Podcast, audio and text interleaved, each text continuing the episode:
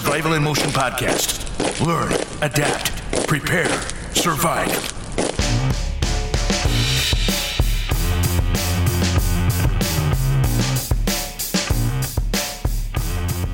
Hello, everyone. This is author Cal Wilson. Welcome to another episode of the Survival in Motion podcast. On today's episode, I'm going to give advice to the mostly peaceful protesters and murderers out there but before we get to that, I just wanted to say a couple of house cleaning items here. Number one, the audiobook for my last book is now out and available for purchase. The book is EMP-NYC. That stands for Electromagnetic Pulse New York City. So now, in addition to the paperback version, there is also a Kindle version. Now there is an audiobook version available. So check it out. It's possible the next episode or two of the Survival in Motion podcast, I'll have somebody read an early chapter of the sequel book to that, just so you can kind of whet your appetite. Some people were asking what's going on with Michael and Claire's mother, who was in Europe when the EMP tax attacks happened. And so this will start off answering that question and let you know what the mother was doing in London, but that will probably be either next episode or the following episode of the Survival in Motion podcast.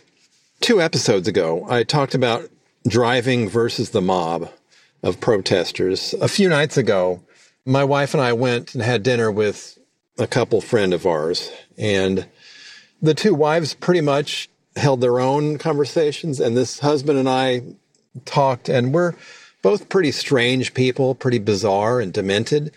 And when we get talking just between the two of us, anything goes. And we were talking about different things that we could do to our car or his pickup truck that would enhance our ability to survive an encounter with a BLM or Antifa mob in the road. And he came up with a great idea, which was a train horn. A train horn, you know, blasting off with a bunch of mob people in front would probably hurt their ears so much so that they would probably get out of the way and let you go. And your windows would have to be up and the windows of the other drivers would have to be up. But I think that's a great idea. I looked on Amazon and they only sell a train horn with a decibel of 150 decibels. I'm not sure if that's as loud as a real train horn, but that's pretty loud. Also, this friend of mine reminisced about a friend of his in high school who just as a prank had like a 200 gallon water tank in the back of his pickup truck and he hooked it up to a water pump and then hosed down pedestrians as he was driving around. You know, we've all done stupid things like that when we were in high school. I think that's what high school's for. But anyway, I said, instead of water, you could put sewage in that tank. And if you're met in the road by some Black Lives Matter or Antifa people who want to block the road and they want to possibly vandalize your car or harm you somehow or harm some other people, I would imagine squirting the protesters with a bunch of sewage.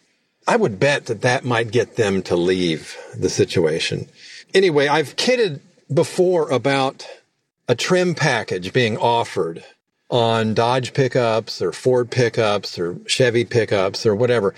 And that's why I'm mentioning this. If anyone listening to this works for those companies, by all means, steal my idea and don't worry about royalties. Just go with it.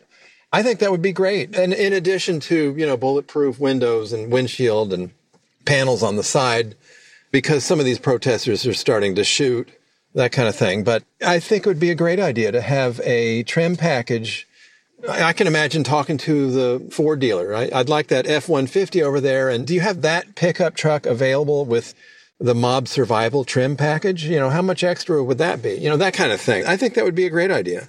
And if you work for one of these aftermarket mechanics, you know, who will add things to cars, you know, aftermarket, like, you know, the dark windows, that kind of thing keep it legal, of course, but that might be something that you or your company could advertise. Come to our mechanic shop and we will apply stuff to your car that will better enable you to get through a BLM or Antifa mob in the street. I think that would be a great idea.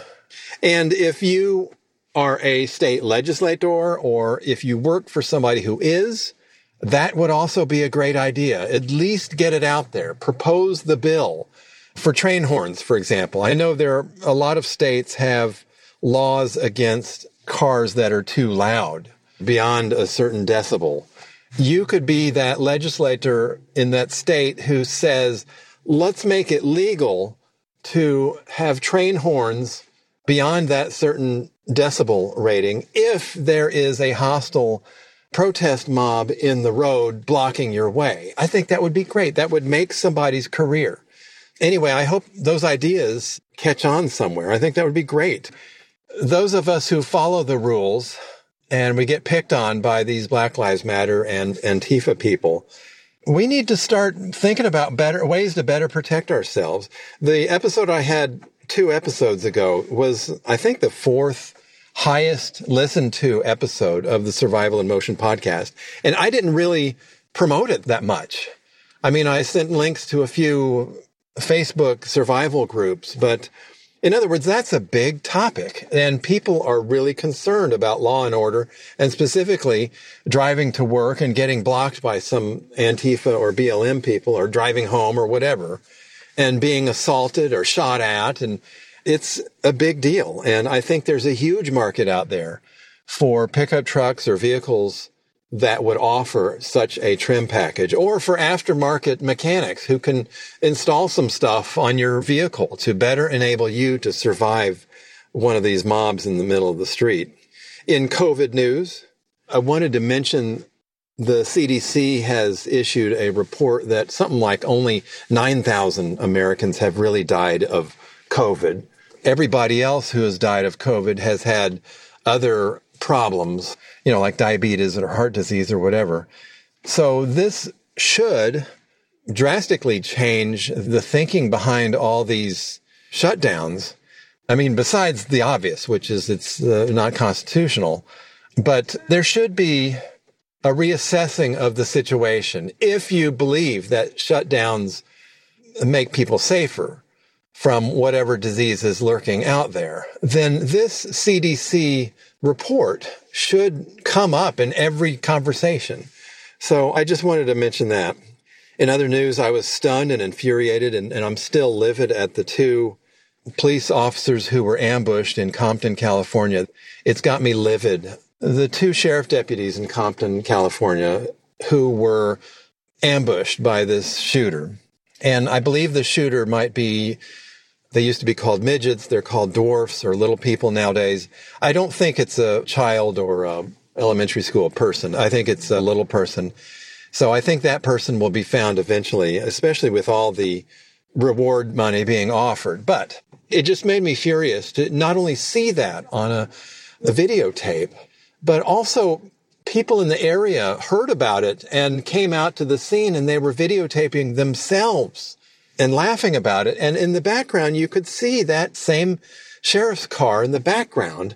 It, it makes me wonder, what planet are we living on? This is ridiculous. And then the Black Lives Matter people went down to the hospital where those police officers were being treated and they tried to storm into the emergency room. They tried to block the entrances and exits to that hospital. I just think, can you get even more demonic? It's just crazy. And then of course, all this is going to be ignored by the media. That's a given. The mainstream media is going to ignore this until an NPR reporter showed up and was too close to somebody being arrested. And the, the police were telling this reporter, stay away, stay away. And no, she didn't. So she got too close and then she gets arrested. And then that's what is outraging the mainstream media. Not everything else before it, just that one instance of the NPR reporter being arrested. The whole thing is just four outrages right in a row there. NPR, remember, our tax dollars are going to pay for NPR, and that is something that needs to be defunded.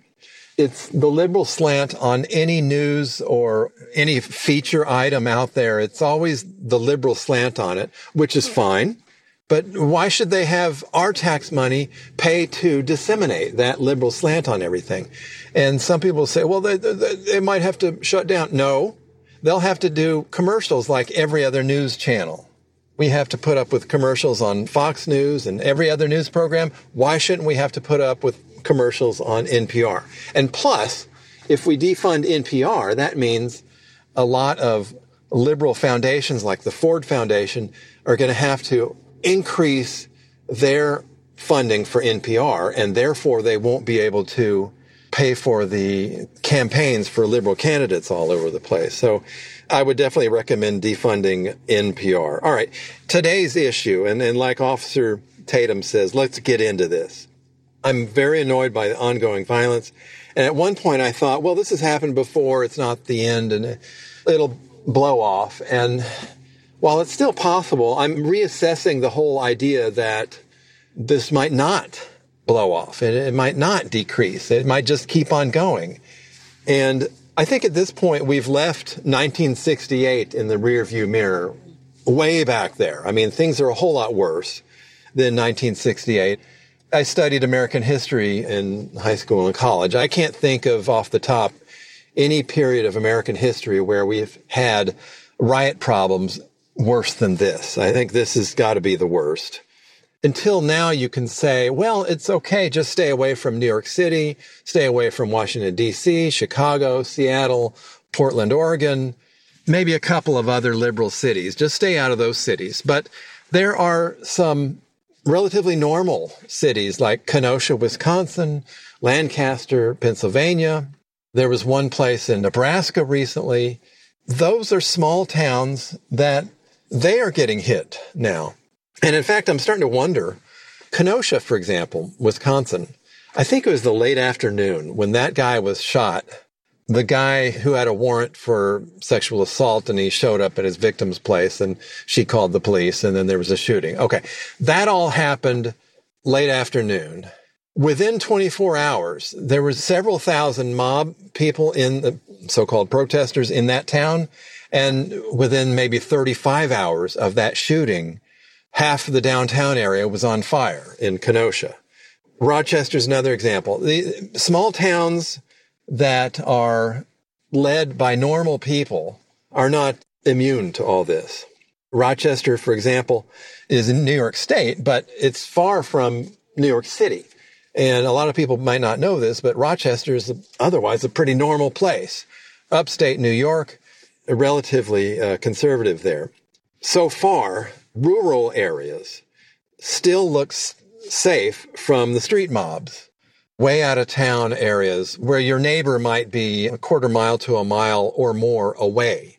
Those areas you might be safe from the mob.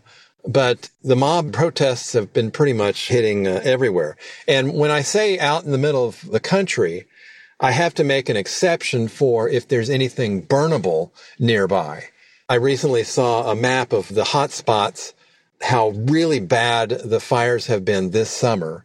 And it's all up and down the left coast. I'm sure it's just a coincidence that this is the year that Antifa and Black Lives Matter have started riots just in high gear.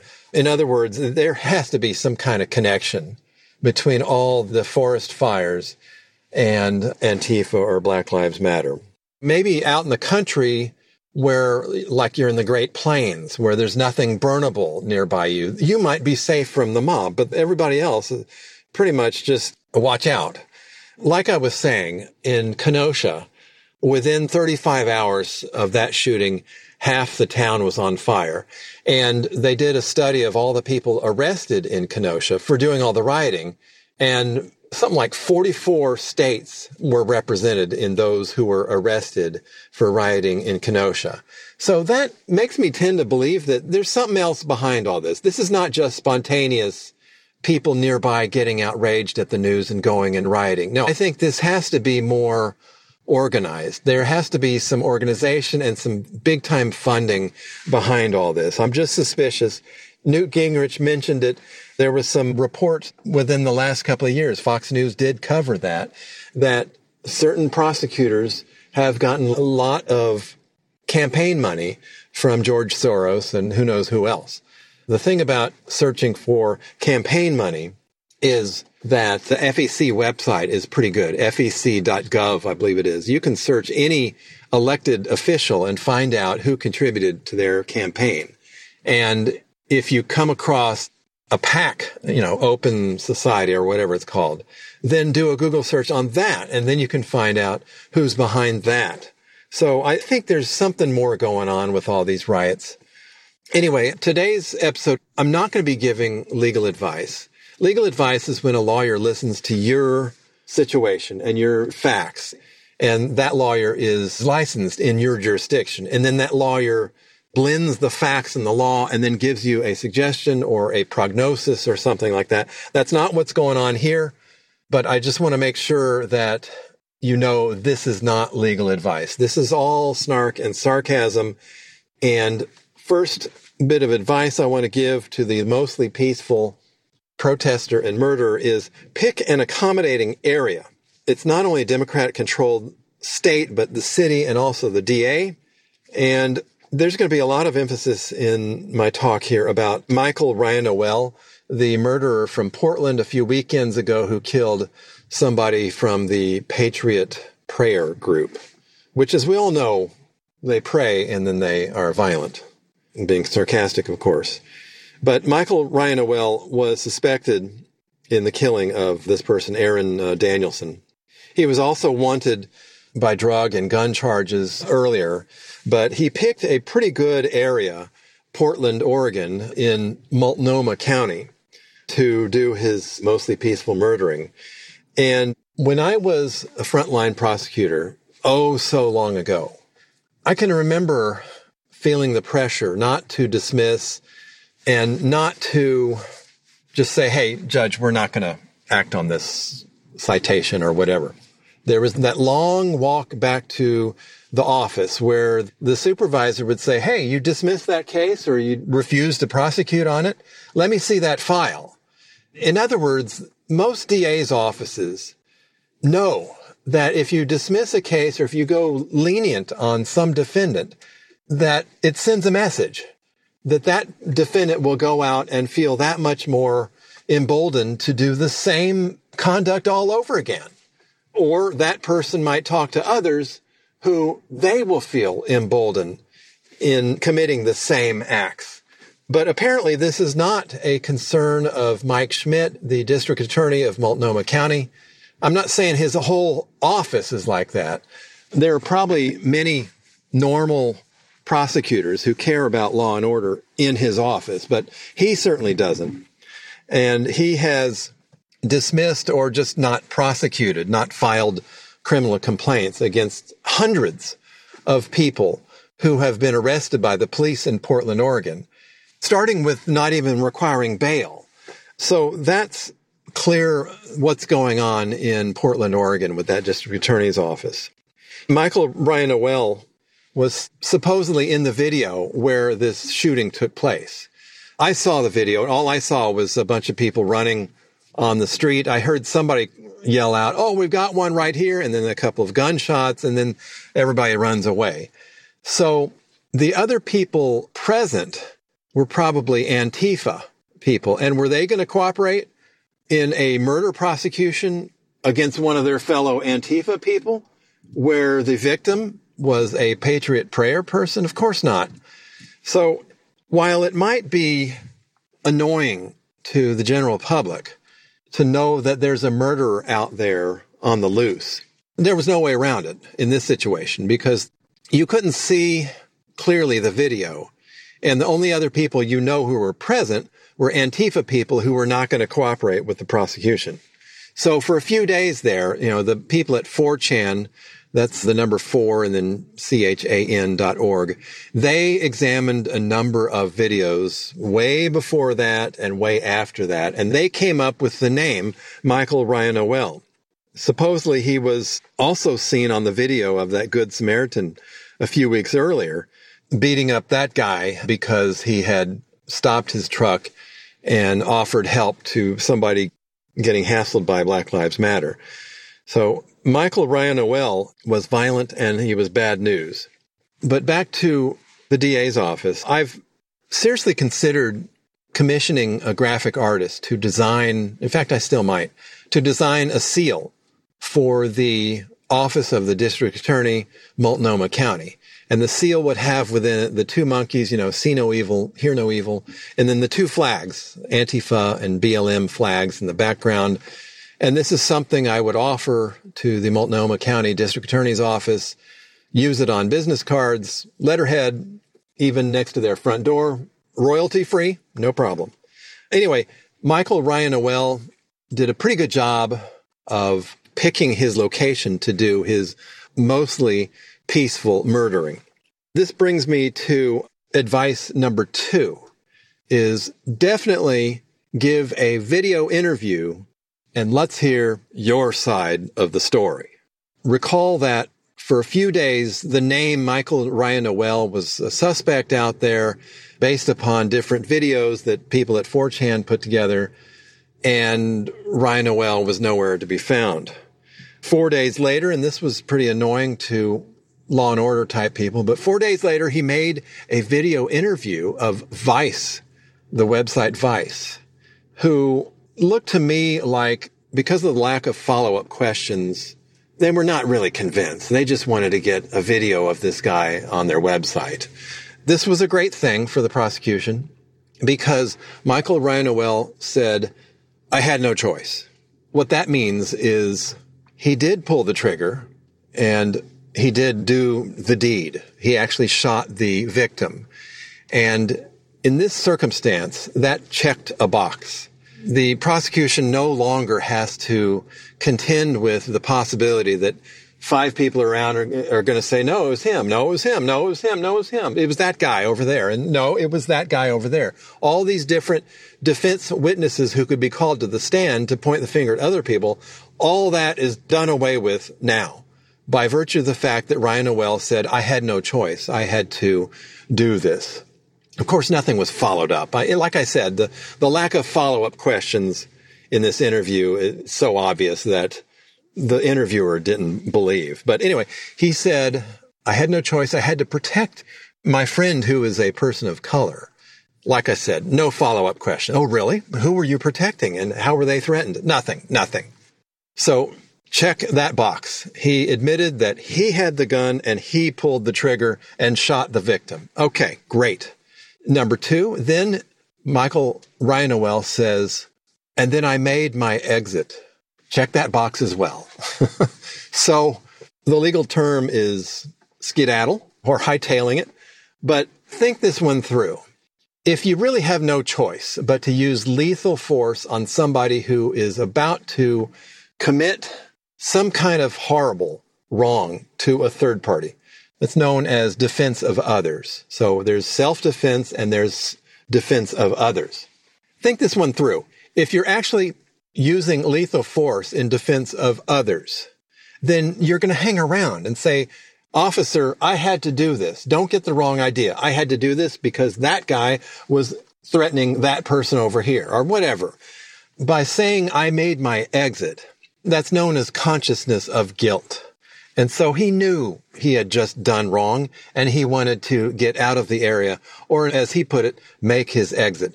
And there's also the idea that maybe he was kidnapped by some well-meaning people who just wanted to get him out of that area. No, no. He made his exit. He did it himself. He left on his own.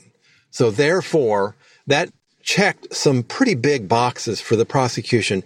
Even Mike Schmidt's office at that point, filed murder charges and issued a warrant for this guy's arrest. He was found in southern Washington state a day or two later. And this brings me to my next bit of advice to mostly peaceful protesters and murderers what to do when the police arrive at your location and tell you that they are there to arrest you. How to handle that situation. In that situation, you have three options. Option number one is honestly what I do recommend. Cooperate with the police and submit to your arrest. On the other hand, a lot of people might say that that is a boring option, but call me wacko if you want. But whenever guns are involved, I think boring is a good thing. Boring is a situation where you can talk about it later and people will be bored. But that's okay because you're still alive. So that's the option number one that I would recommend. But the two options besides that that you have, number two, you can run or you can drive away. Now, a lot of people have tried that and that is a good way of taking the criminal charges that are already facing you and adding to those. At the very least, resisting or delaying or obstructing arrest, and maybe even endangering the lives of pedestrians and other motorists, depending on how fast you drive away. But that doesn't work. The third option, and apparently this is the option that Mr. Reinoehl chose, is that he presented a weapon. And a lot of people try this. A lot of people try this. There was a guy about a year ago, I think his name was Rice. He pulled what looked like a real gun, but it was a fake gun. And people were outraged that the police shot that guy dead because he was pointing a fake gun at the police. And I guess the thinking there was that the police were supposed to call a timeout. Say, wait a minute, hold it, timeout. Let me see if that's a real gun or just a fake gun. But apparently they didn't do that, and maybe they should have. Of course, I'm being sarcastic, but according to a number of witnesses, when the police approached Mr. Reinoehl, said, we are here to arrest you, that's when he pulled out a weapon. And after a few shots, according to witnesses, he was turned into the human version of Swiss cheese with a number of holes. But he does have one consolation. As his newly deceased body was being brought away, an alert citizen came across the scene and started videotaping.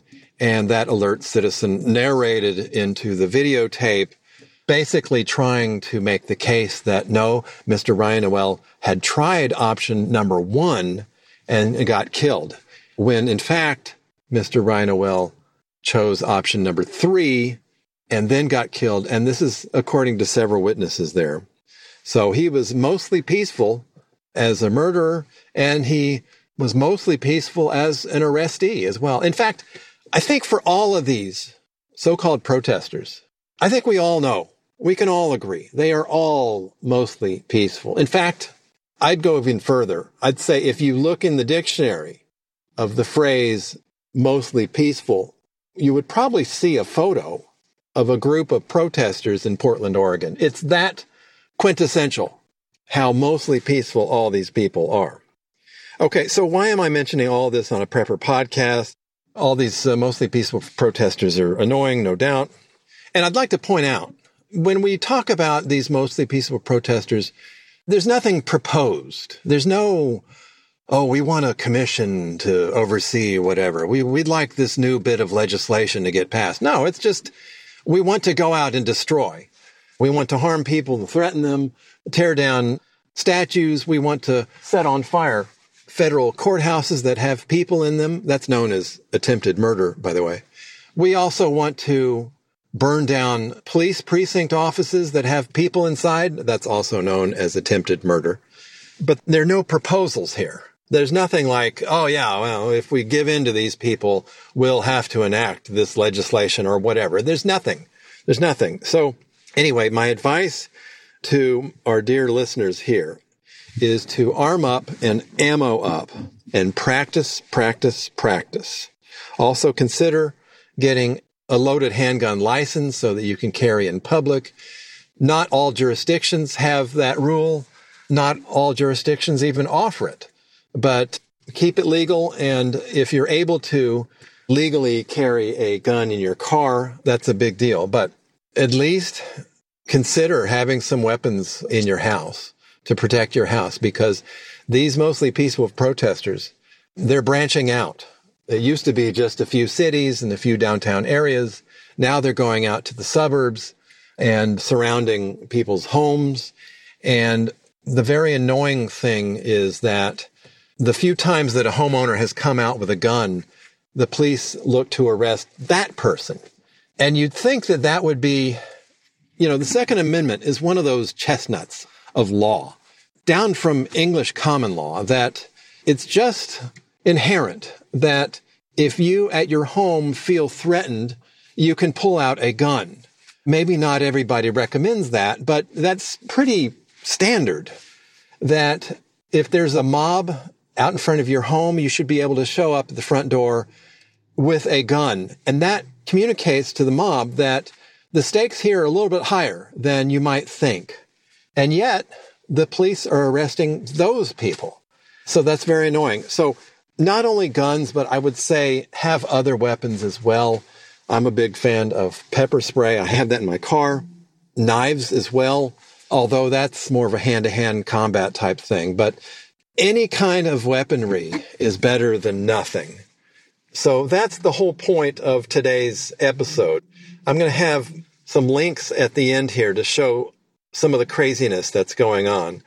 The city council of Minneapolis, the city council that defunded the police and the head of the city council who, when asked, what about a home invasion robbery? Who are you going to call? That person said, Oh, that's a white privilege issue, you know. That city council is now, after they cut the police budget, they're wondering why crime went up in Minneapolis. Uh, go figure. I mean, there's so much craziness going on out there, but in this year, it seems like nothing surprises me anymore. But anyway, I'm going to post some links in the show notes here, but consider getting armed and consider having a good supply of ammo, knives, pepper spray, anything to protect yourself from the mobs out there. And I hope you found today's episode of the Survival in Motion podcast entertaining what with all the snark and sarcasm, but also educational. I hear the music. That means our time is up. Thank you for joining me. God bless.